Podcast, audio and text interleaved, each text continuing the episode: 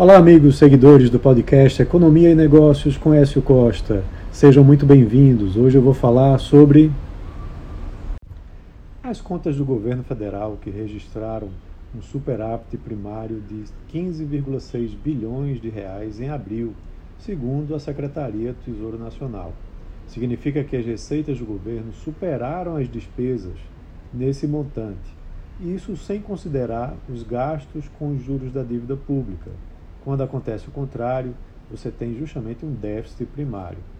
Esse resultado de abril, porém, é quase 50% menor que o mesmo mês do ano passado, quando o superávit foi de 29 bilhões de reais em valores nominais ou de 30 bilhões de reais em valores atualizados pela inflação.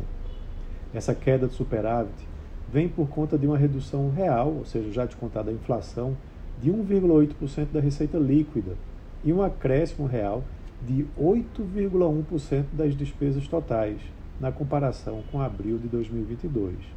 Segundo o Tesouro, a redução da receita vem de uma queda de 9,3 bilhões de reais na arrecadação com o tributo sobre exploração de recursos naturais.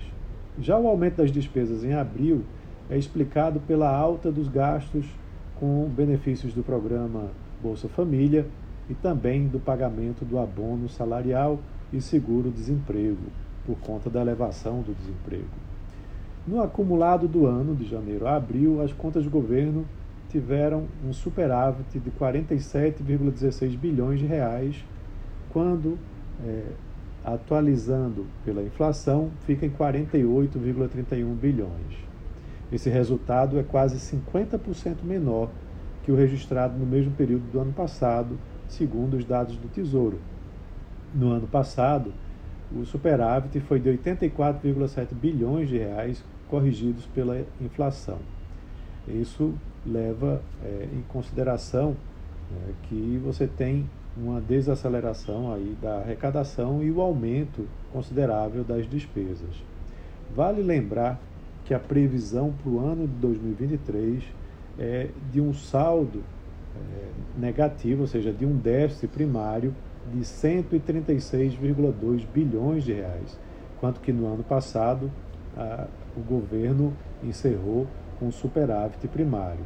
E também é importante ressaltar que as despesas elas ficam maiores que as receitas, principalmente no segundo semestre do ano.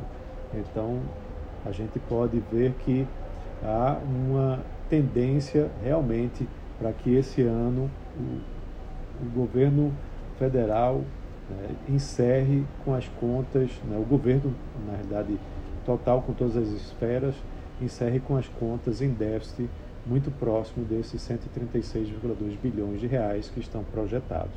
Então é isso. Um abraço a todos e até a próxima.